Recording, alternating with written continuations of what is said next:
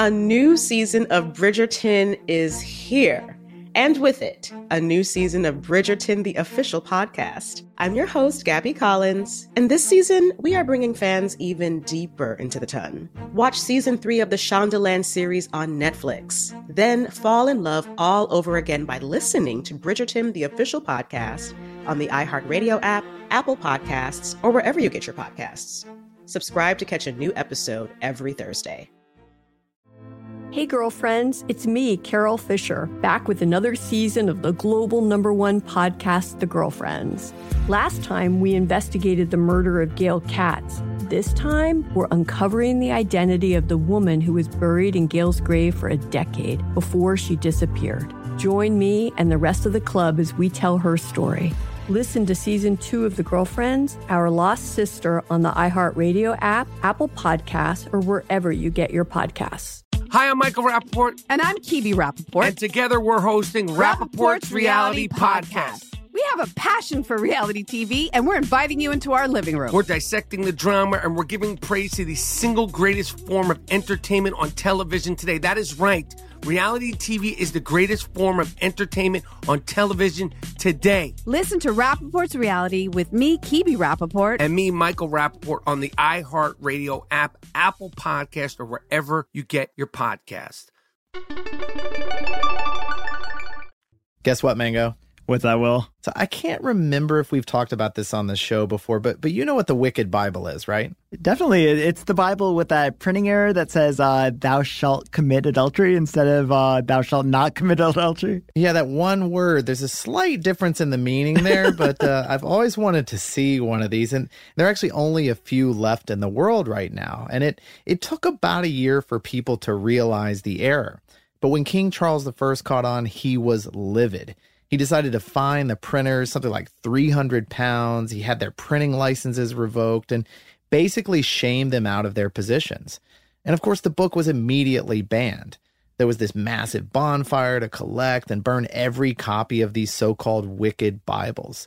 But somehow, I think 10 or 11 copies managed to get through, and they're, of course, insanely valuable now. And actually, there's one other thing I didn't realize about the book that the adultery mistake wasn't the only error in the book. Oh yeah, well, what else was wrong with it? According to the Washington Post in Deuteronomy 5:24, it's supposed to say, "Behold, the Lord hath showed us his glory and his greatness." But instead it says, "Behold, our Lord had showed us his glory and his great arse." I mean, that does seem problematic. And just like a little bit different than what it actually says, but it points to a bigger theory. So, biblical scholars used to think the Wicked Bible got its name because of one unfortunate printing error. But with this second mistake, it actually brings up the idea of sabotage. And there's all these great conspiracy theories about who could have caused it and who wanted to get these royal printers in trouble. And it, it makes the Wicked story even more fun. So today's episode is about all the stories of banned books, you know, from political exposés to Ulysses to Where's Waldo and how it got banned from prisons. So let's dive in.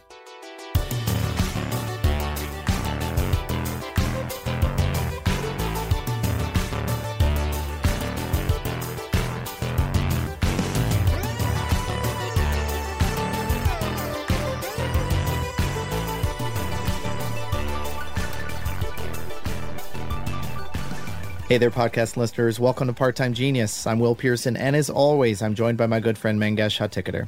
And sitting on the other side of that soundproof glass, proudly displaying his first edition Captain Underpants book. That's our pal and producer, Tristan McNeil. So, I mean, I know it's a cute gag from Tristan showing off how many Captain Underpants books he has, but did you realize that in 2012, Captain Underpants was actually the number one banned book in America? No, really? Yeah, apparently the ALA or the American Library Association releases this annual list of the titles that were most challenged or banned at libraries and schools. And um, that year, Captain Underpants actually beat out Fifty Shades of Grey for the title, as well as books oh like uh, 13 Reasons Why, which, you know, some say glorifies suicide. It also beat out classics like Brave New World and To Kill a Mockingbird. That said, I, I, do have to say the book does come with a warning on it that warns readers and parents of readers from the outset. It's a Sturgeon General's warning, and it reads Some material in this book might be considered offensive by those who don't wear underwear. That's a helpful warning. I mean, you, you can see how the word underpants might set off some alarm bells for parents. And it seems like it's going to be this rude book instead of actually a very sweet one. But, you know, on the other hand, the word underpants is exactly why kids get excited to read the book. I, I mean, the only movie my parents banned me from watching was Ferris Bueller's Day Off, which I know you know, but I still think is weird. And obviously, it's because my dad went to college at like 13 or something and then failed out because he was working on this underground newspaper and playing in a Rolling Stones cover band. And entering jitterbug contests apparently but oh yeah. Basically he was doing everything uh, except going to school but my mom didn't want me to get any ideas from the movie so did you ever actually get to see Ferris Bueller's Day Off? Yeah, I saw it like the weekend after it came out on VHS at my uncle's house. You know, it immediately became my favorite movie. Yeah, and it is a great movie, so I'm glad you finally got to see it. and and I like that we've already talked a little bit about Captain Underpants, one of my kids' favorites, of course, when they first discover it. But let me read you a few other children's books that have been banned that, that actually kind of surprised me. And I'm going to kick it off with Winnie the Pooh, which oddly has been banned in a lot of countries. So, is this because of Piglet? Because I, I know Miss Piggy was banned in Saudi Arabia for, I guess, for just being a pig. Um, but actually, you know, before I let you go, uh, I've got this tangent about pigs. Did you see that Peppa Pig was banned in China? Which is just so sad. But I did see this. This was just last week, right? Uh-huh, but I yeah. didn't actually see why it was banned. So uh, apparently, the cartoon character has been associated with like laziness and slackers, and also gangsters for some reason. Like people who are getting Peppa Pig tattoos, which makes no sense. But the, the, the country is instead asking its citizens to tune into the government created alternative. It's called Little Pig Dodo. but I cut you off. So tell me a little bit more about Winnie the Pooh. Well, you were right with one of the guesses, and that, that's that some Muslim nations have banned the book because of Piglet. But, you know, according to the book's enthusiast site Bookster, it has this long history of being banned. And when Winnie the Pooh first came out, some American and Polish leaders were outraged because talking animals can, I guess, be seen as an insult to God. But the more interesting thing, and, and, something I hadn't thought about, was that the books are often banned in communist countries. And that's for a different reason. It's because the animals are seen as representing the seven deadly sins. So if you think about it, Pooh is a glutton, Owl is too proud, I guess you've got Piglet, who's envious, and Eeyore is, of course, slothful. Huh. Rabbit gets a little too angry or wrathful, and who does that leave? I guess that leaves us with Tigger, who is, I don't know, bouncy. Is that one of the seven deadly sins? I can't remember them so. all. But the books are read as trying to inspire religion, which is, of course, problematic in communist nations. So, I mean, that makes sense. But what, what are some of the other surprises you found? All right, well, let's see the other ones I have on the list. Here you got Ferdinand the Bull that was banned for being too pacifist, and Gandhi and Franklin Roosevelt loved it, and of course Hitler called it degenerate democratic propaganda. I mean, I feel like those quotes should be on the book jacket, right? Like, if it's not part of Hitler's children's book club, that feels like it's a good thing. but uh, well, what I like else that idea of Hitler's children's book club. All right. Well, the one that surprised me the most, and you'll remember this from reading it to your kids as as like babies, even, is Brown Bear, Brown Bear. You remember this book, right? Yeah, definitely. Well, th- this was a rare case where a book was banned by accident. Yeah, I mean, I was about to say it's hard to imagine it being banned for introducing colors and animals to kids. Well, the story is that someone on the State Board of Education in Texas was doing their research and Googled the author's name. His name was Bill Martin and confused him with a different Bill Martin who'd written a book called Ethical Marxism. So that's why yeah, there, there's not quite the juicy story behind it. I was hoping they had been offended for some ridiculous reason, but there are just so many interesting ones on this list. Also, one of our favorite authors or kids authors, Shel Silverstein, uh, his book A Light in the Attic was banned in Wisconsin. So this is confusing to me because I, I mean, it would make sense to me if the Giving Tree was banned because you know the hero of that book is so selfish, but a light in the attic's just so good. Oh, no kidding. And, and and I you'll remember this poem when you hear it, but this is the offending poem and and you can decide for yourself. It's called How Not to Have to Dry the Dishes.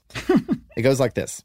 If you have to dry the dishes, such an awful boring chore. If you have to dry the dishes instead of going to the store, if you have to dry the dishes and you drop one on the floor, maybe they won't let you dry the dishes anymore.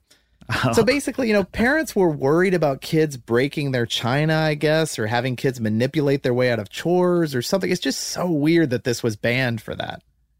I mean, it's ridiculous, right? Like, don't we want mischievous kids? Like, not too mischievous, but you want a little zaniness and creativity and the kind of kid who laughs at poems like that.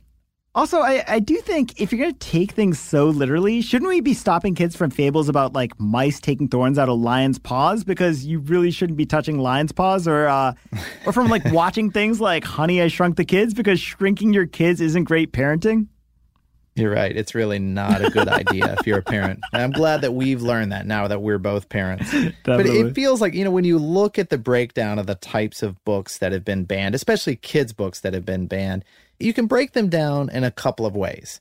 Some of the bans are about the type of kid that you want to raise. Obviously, a good communist who's banning Winnie the Pooh is trying to protect future generations from what they see as the shackles of religion, I guess. And it's the same with Shel Silverstein or Captain Underpants. And, you know, whether right or wrong, there are parents who want to raise a certain kind of good kid who's never exposed to any rude ideas. But then there's another type of book that gets banned, and that's a little bit more about these difficult conversations. So, how do you mean? Well, there was this interesting article in The Atlantic, and it was written by Paul Ringel, who's a history professor.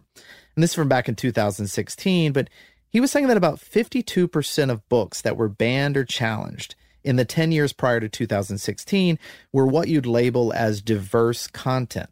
Now, these are books like The Hate You Give or Wonder, which, you know, are about race or religion or gender, sexual orientation, many cases even disabilities. But, you know, he points out that this isn't a new issue. Parents have always been wary of having difficult conversations with their kids in the 1800s, there was this magazine called Juvenile Miscellany, which I guess was kind of like the highlights or the cricket magazine of its time. And it was filled with stories for children. And it was distributed mostly in New England, but you know, then started running these anti-slavery stories, which really worked to humanize the slaves. And this was in the 1830s, and immediately the readership dropped. Then the magazine folded about a year or so after that, I think. And as he puts it, quote, the outcome had a chilling effect on other publications. Everyone was scared of talking about issues of slavery, even though this audience is actually in the Northeast. But his point was that the publishers have always had this divide. You know, do you write to please your kid readers while encouraging them to think about the larger world? Or do you please the parent and stay in this comfortable, safe zone? And in the case of something like Shel Silverstein, isn't having a conversation about how to read, you know, that you don't just trust something because it's in print. It, it, seems like that's a good conversation to have pretty early in a kid's life. Yeah, it's a good question. And I'd actually heard a similar argument that the reason it took so long for books like uh, Corduroy or Ezra Jackson Keats's Snowy Day to break the color barrier in children's books with African American heroes was that publishers had actually been hesitant to publish anything that made parents feel uncomfortable. But during the era of civil rights, those worries were breaking down.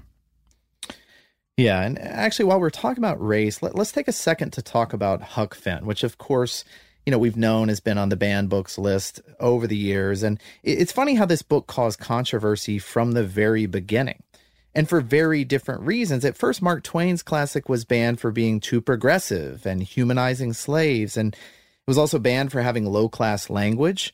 In Concord, Massachusetts, librarians called it trash and said it was suitable only for the slums. Then people in Missouri thought it showed them as backwards talking as well. And then, you know, you fast forward later in the 50s, the NAACP raised the issue of how many times racial slurs are used in the book, and eventually it got banned for being racist. So I loved The Adventures of Huckleberry Finn. I, I think when I read it, I was just so taken with this idea of, um, I don't know, like an unreliable and mischievous storyteller and who just pulls you through an adventure. And it was just so funny and unpretentious to me and totally different from everything else I'd read. But I just saw this thing in uh, GQ. They they put out a list of 21 books you don't have to read, and it's kind of a read this, not that for classic literature.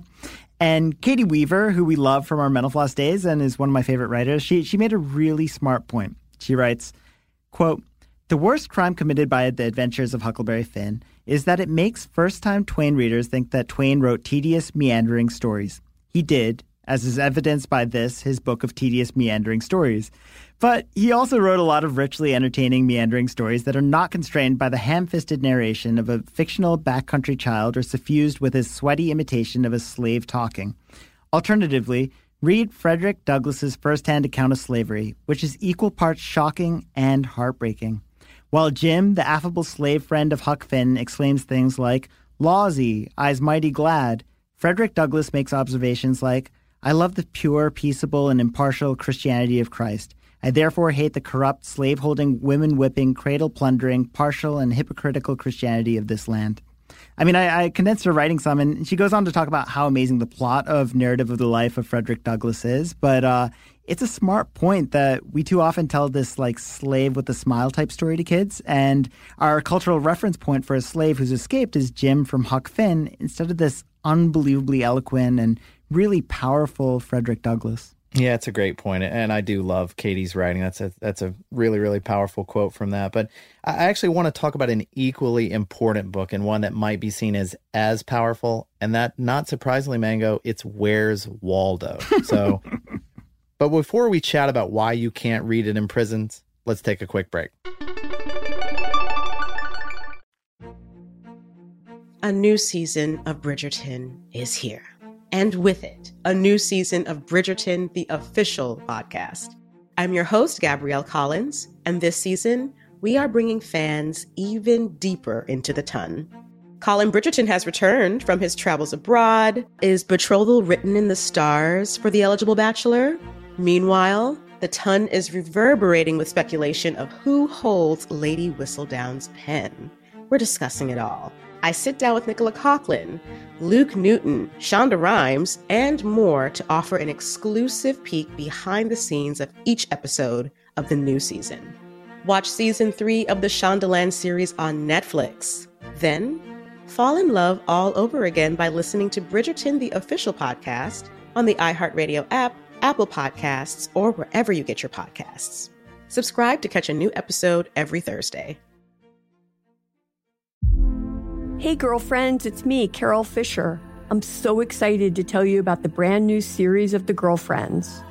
In season one, we told you about the murder of Gail Katz at the hands of my ex boyfriend Bob. At one point, a woman's torso washed up on Staten Island and was misidentified as Gail. She spent nine years in Gail's grave, and then she just disappeared. It's almost like it's become this moral obligation to find her. And that's what we're going to do find this missing girlfriend and tell her story. With the help of some of your favorite girlfriends from season one, like my producer Anna. Oh my God. My friend Dr. Mindy Shapiro. Hi, it's Dr. Shapiro, and I'd like to speak with the deputy medical examiner. And of course, Gail's sister, Elaine Katz. Having no closure, it kills you. Join us as we try to solve a 35 year old cold case. It's not going to be easy, but it's going to be one hell of a ride. what? I can't believe this. Listen to season two of The Girlfriends, Our Lost Sister on the iHeartRadio app, Apple Podcasts, or wherever you get your podcasts. I'm Elliott Connie, and this is Family Therapy. My best hopes I guess identify the life that I want and and work towards it. I never seen a man take care of my mother the way she needed to be taken care of. I get the impression that you don't feel like you've done everything right as a father. Is that true? That's true. And I'm not offended by that. Thank you for, for going through those things and thank you for overcoming them. Wow. Thank God for deliverance. Every time I have like one of our sessions, our sessions be positive. It just keeps me going. I feel like my focus is redirected in a, in a different aspect of my life now. So, how'd we do today? We did good. The Black Effect presents Family Therapy. Listen now on the Black Effect Podcast Network, iHeartRadio app, Apple Podcasts, or wherever you get your podcasts.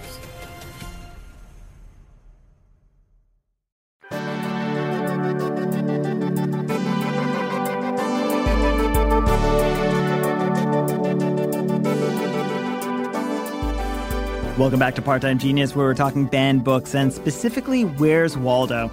Now, Will, I, I, do have to confess, one of my favorite little stories from our friend Jake Rossen is on the Where's Waldo topless beach scandal. And every time I see a Where's Waldo book, I think about that. But I don't think this is what you were talking about when you said Waldo was banned at prisons. No, the, the, the Waldo that got banned at prisons was Where's Waldo Santa Spectacular. But Tell me, what is this topless scandal?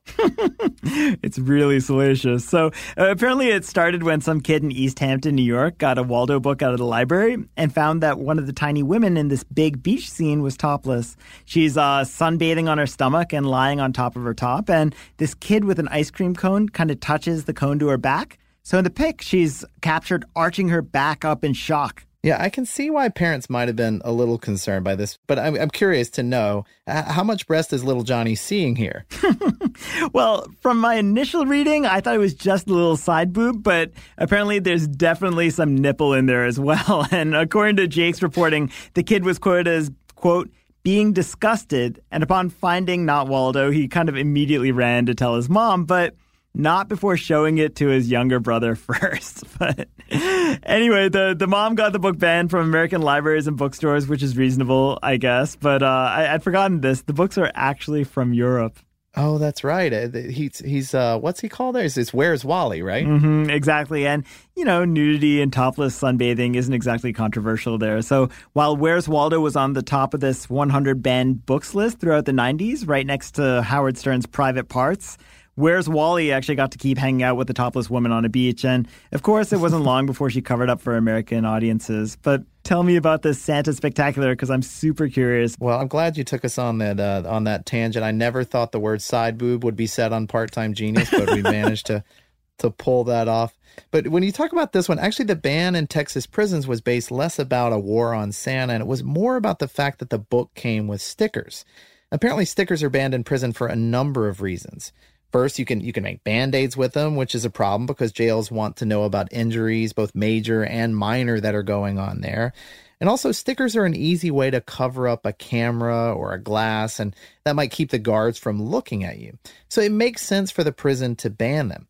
But the author was partially pointing out the absurdity of the fact that books like Mein Kampf and the Holy Book of Adolf Hitler, they're considered acceptable literature while being seen with a copy of Where's Waldo's Santa Spectacular will land you in solitary.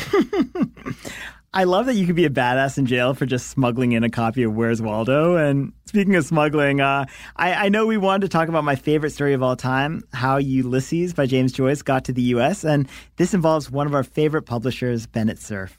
That's right. So Bennett Cerf is the publisher who founded Random House. And we've talked about him a couple of times. He's, of course, the guy who bet Dr. Seuss that he couldn't write a book with less than 50 words. We've mentioned that before and that the book ended up being Green Eggs and Ham. But actually, before we talk about this anymore, can I tell you my favorite Bennett Cerf fact? Definitely. So Bennett Cerf loved writers and he liked hanging out with them and talking to them about literature. And he actually liked making edits.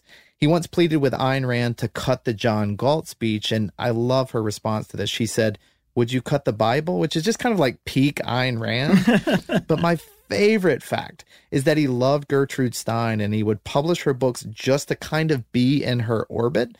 And Cerf enjoyed big personalities and challenging authors, and he even admitted in his introduction to her book, the book was called Geographical History of America or the Relation of Human Nature to the Human Mind. It's quite a long title, but this is how his intro to the book starts.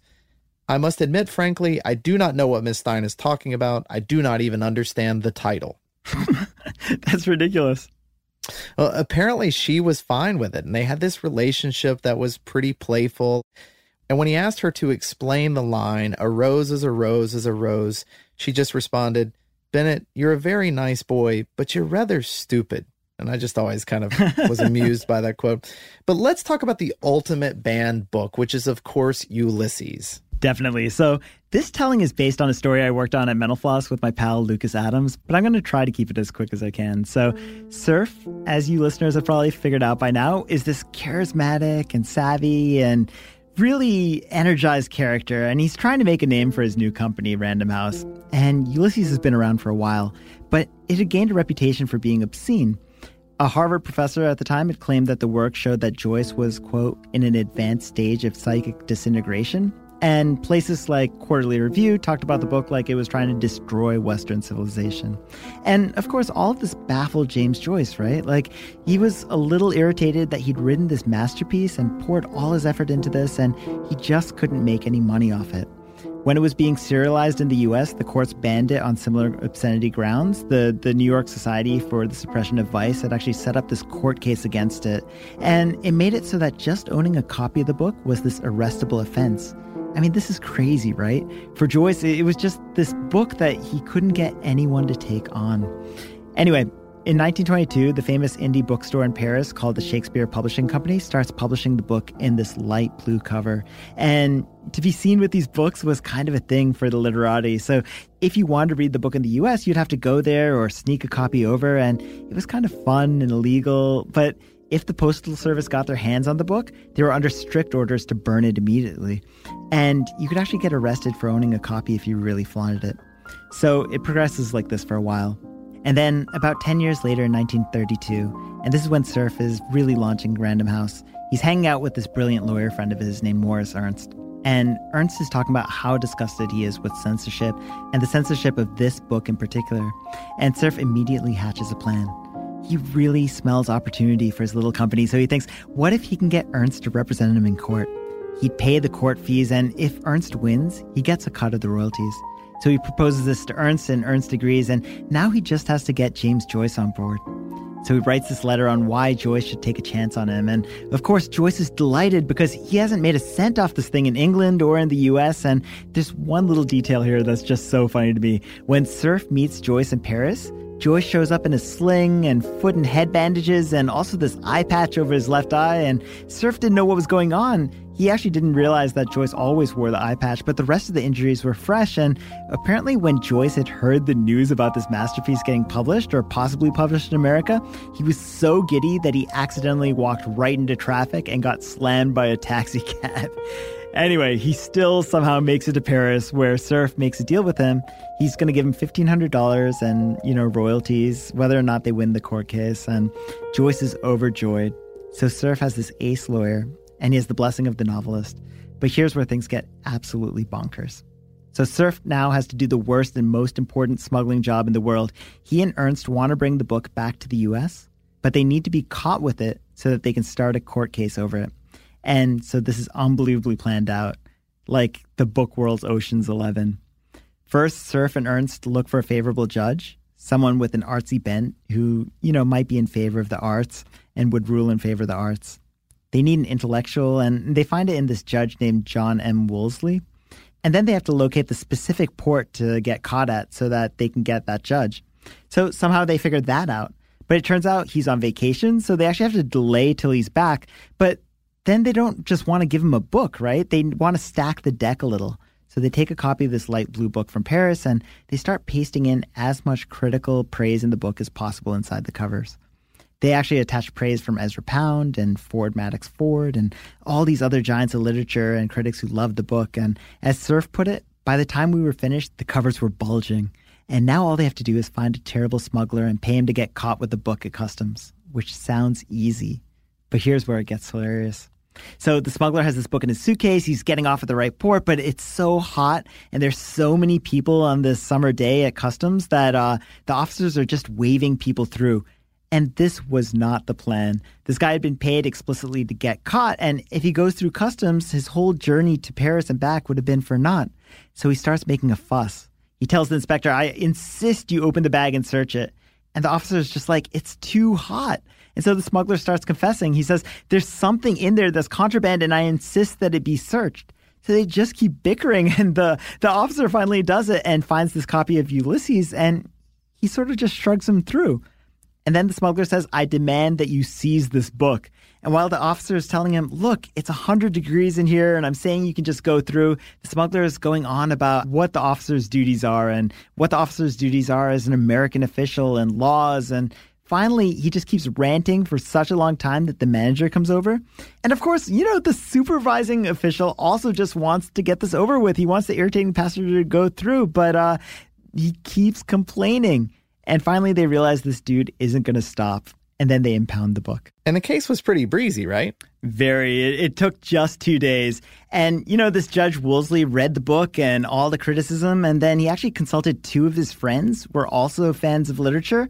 And while he said the book wasn't easy to read or understand, he wrote, Quote, each word of the book contributes like a bit of a mosaic to the detail of the picture which Joyce is seeking to construct for his readers.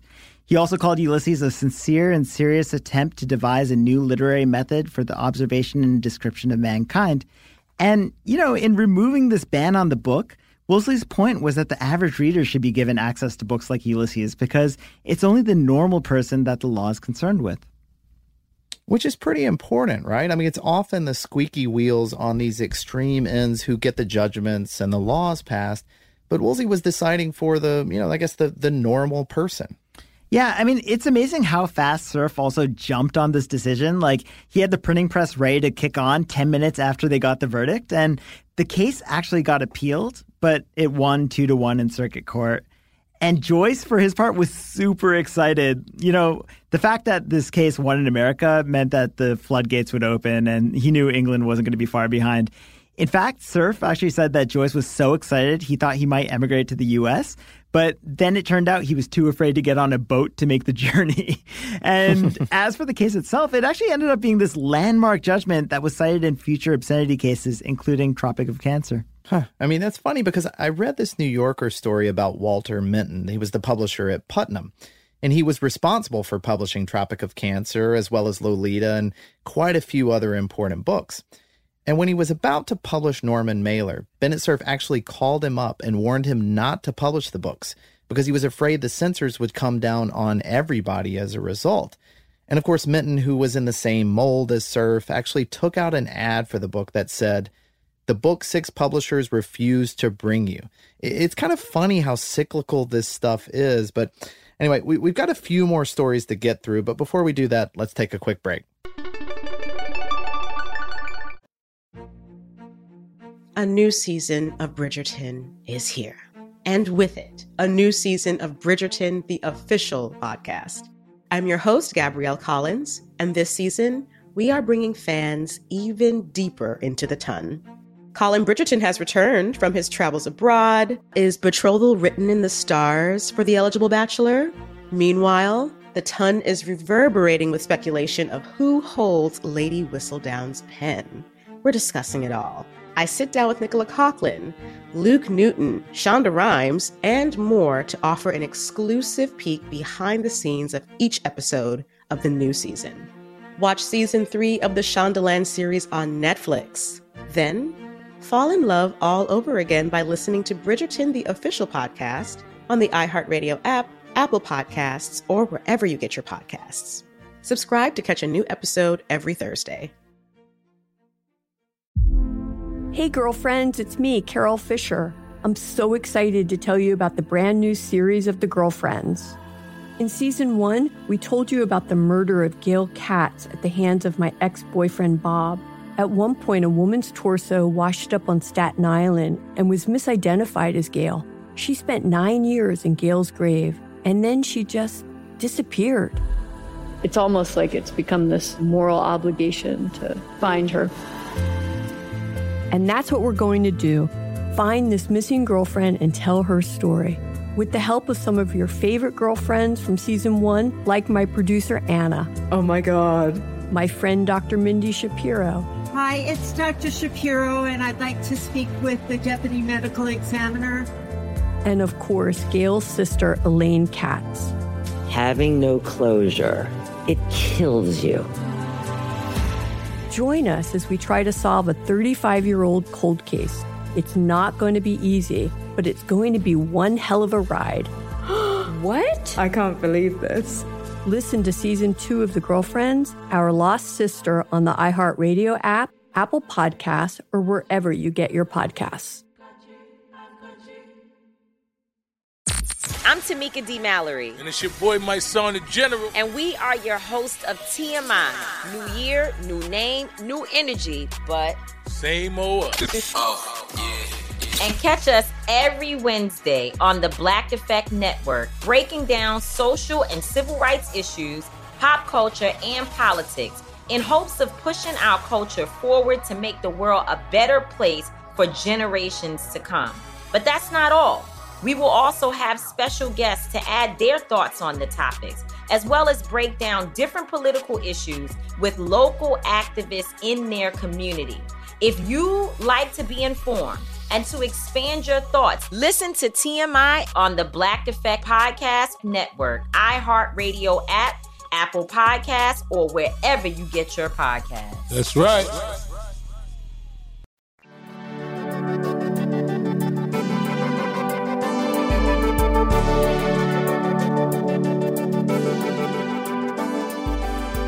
Welcome back to Part Time Genius. So, Mango, one of the things I've been thinking about a lot is how when you ban a book, you actually just give it so much more attention. Yeah, we, we did this story a while back on this book. Uh, it was called The Minute Book of the General Council of the International Working Men's Association. And, you know, that's a long title, but it was actually supposedly seen as this foundational document of Karl Marx and his group. It ended up somehow getting locked up in this British library. It was protected by this very strict British librarian for years. And people just kept obsessing over how important this book was, and they couldn't get their hands on it. And, you know, they thought it would actually show you how to start revolutions and how to turn capitalists into socialists. And instead, when it was finally revealed to the public what was in it, it just ended up being this like little balance book of accounts. It was a ledger for the club, essentially. And it was totally anticlimactic. But when the USSR finally published it, you know, no one paid attention to it. I mean, it's interesting to hear what's been happening in Hong Kong. I don't know if you heard this episode about this from from the Daily, one of our our favorite podcasts. I mean, I love the Daily, but I actually haven't heard this one. Well, there's this publisher there that had been publishing books on the sex lives and seedy gossip about ministers, and it was all nonfiction, I believe. And he had some cover by operating from Hong Kong, which has, of course, been part of China since 1997, but it has that British legacy there. But just like Cerf, he'd figured out which ports were important though he was actually smuggling and was getting like 90% of the books through. But when he published a book about the president's extramarital affairs, he and his colleagues were kidnapped in the mainland for months, I think it was. Huh. And it's a crazy story. And eventually he gets out and starts operating again from Taiwan, but he's just so good. And it's also an amazing reminder of how good we have it here. But anyway, before we close out the show, I wanted to tell you one quick story about Judy Blume. So, I mean, Judy Blume's my favorite. Like, I, I actually just got my son hooked on the Superfudge series, partially because he was missing New York City. And those books actually talk a lot about the city and moving and also what it's like to have a ridiculous and irritating younger sibling. But are you going to talk about Are You There, God? It's Me, Margaret? Well, that's definitely part of it. So, so Judy Blume's had a few books that have been banned, but that's probably her most famous because it talks about puberty and getting your period. And, you know, I read this story in the Times where she talked about why she thought the book was banned. And she said, quote, I think the feeling was if my child doesn't read this, my child won't know about it. And it's not going to happen to my child. And I used to get up there on stage and say, I have news for you. Your kids are going through puberty, whether you like it or not. So why not help them? It's going to happen whether they read my books or no books or someone else's books. Oh, man, I love that. Again, it does go back to that difficult conversation, those things you try to avoid with your kids. Yeah, but the funniest part is that when people come to visit the bookstore she founded in Key West, it's called Books and Books, she takes great pleasure in pushing banned books onto them. As she told The Times, it's my new thrill as a bookseller to put that right book into the hands of someone who appreciates what it's saying which is what she said after she'd sold a couple of book about two male penguins who hatch and raise a baby bird together. And it's called And Tango Makes Three. I like that she's still out there fighting for banned books. What a superhero. Well, uh, why don't we end on that note? But before we go, let's get in a fact off. And instead of just doing it on banned books, how about we open it up to all banned things? All right, let's do it.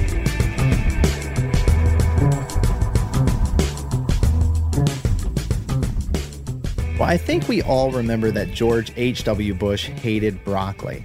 But what I'd forgotten was the statement he made about banning broccoli from being served on Air Force One. And here's what it said I don't like broccoli, and I haven't liked it since I was a little kid, and my mother made me eat it. And I'm president of the United States, and I'm not going to eat broccoli anymore. also, apparently, he just used to shovel down junk food. I saw this in the Times, but they described the food he ate as everything that, quote, can be procured at baseball games, fast food joints, or 7 Eleven. Beef jerky, nachos, tacos, chili, refried beans, hamburgers, hot dogs, barbecue ribs, candy, popcorn, ice cream, and cake. Actually, that makes me hungry just reading that quote. But when Peggy Noonan saw him eat, she described it like an embarrassed teenage boy. And on the few occasions he tried to eat something healthy like yogurt, he'd quote, spice it up with Butterfingers. That's pretty amazing. And I, I, had no idea he was such a poor eater slash also my eating soulmate. But uh, right, exactly. I actually remember when he said that thing about broccoli, and I feel like his poll numbers in my fourth grade class just shot up immediately. So here, here's one about Beavis and Butthead. Uh, basically, they got banned early in the show from shouting fire because people thought the cartoon was leading to arson cases. So to avoid the censors, they would shout words like fryer instead. oh, gosh.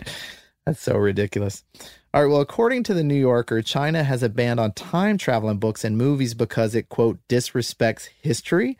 Also, if you're in Beijing, you should be aware there's a height limit on dogs, so keep your pets under 14 inches.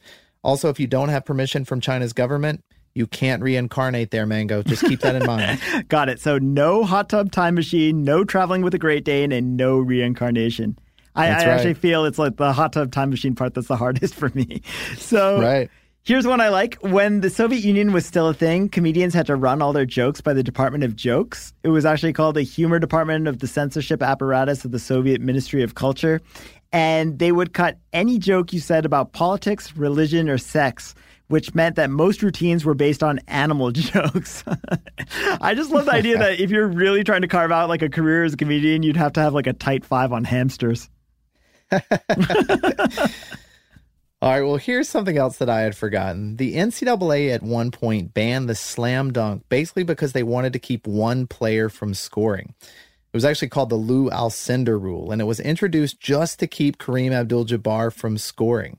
There's an article in Cracked about this, and as, as they put it, NCAA officials claimed that they were simply banning a non skillful shot, while Kareem saw it as a racist attempt to stop black people from invading the game.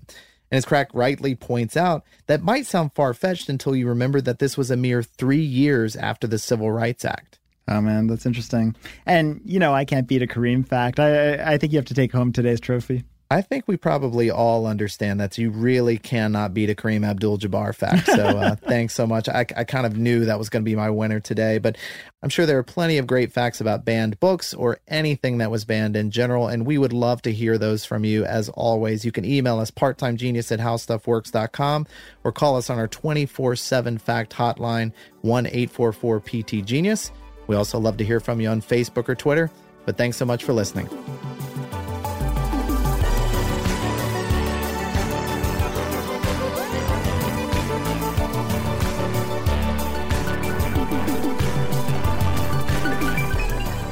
Thanks again for listening. Part Time Genius is a production of How Stuff Works and wouldn't be possible without several brilliant people who do the important things we couldn't even begin to understand. Tristan McNeil does the editing thing. Noel Brown made the theme song and does the mixy mixy sound thing. Jerry Rowland does the exec producer thing. Gabe Luzier is our lead researcher with support from the research army, including Austin Thompson, Nolan Brown, and Lucas Adams. And Eves Jeffcoat gets the show to your ears. Good job, Eves. If you like what you heard, we hope you'll subscribe. And if you really, really like what you've heard, maybe you could leave a good review for us. Did we did we forget Jason? Jason who?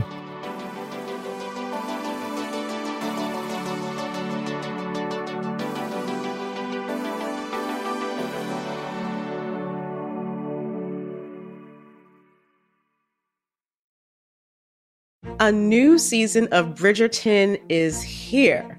And with it, a new season of Bridgerton, the official podcast. I'm your host, Gabby Collins, and this season, we are bringing fans even deeper into the ton. Watch season three of the Shondaland series on Netflix. Then fall in love all over again by listening to Bridgerton, the official podcast, on the iHeartRadio app, Apple Podcasts, or wherever you get your podcasts. Subscribe to catch a new episode every Thursday. Hey, girlfriends, it's me, Carol Fisher, back with another season of the global number one podcast, The Girlfriends. Last time, we investigated the murder of Gail Katz. This time, we're uncovering the identity of the woman who was buried in Gail's grave for a decade before she disappeared. Join me and the rest of the club as we tell her story. Listen to season two of The Girlfriends, Our Lost Sister on the iHeartRadio app, Apple Podcasts, or wherever you get your podcasts. Hi, I'm Michael Rapaport. And I'm Kebby Rapaport. And together we're hosting Rapaport's Reality, Reality Podcast. Podcast. We have a passion for reality TV, and we're inviting you into our living room. We're dissecting the drama, and we're giving praise to the single greatest form of entertainment on television today. That is right. Reality TV is the greatest form of entertainment on television today. Listen to Rapaport's reality with me, Kebby Rapaport. And me, Michael Rapaport, on the iHeartRadio app, Apple Podcast, or wherever you get your podcast.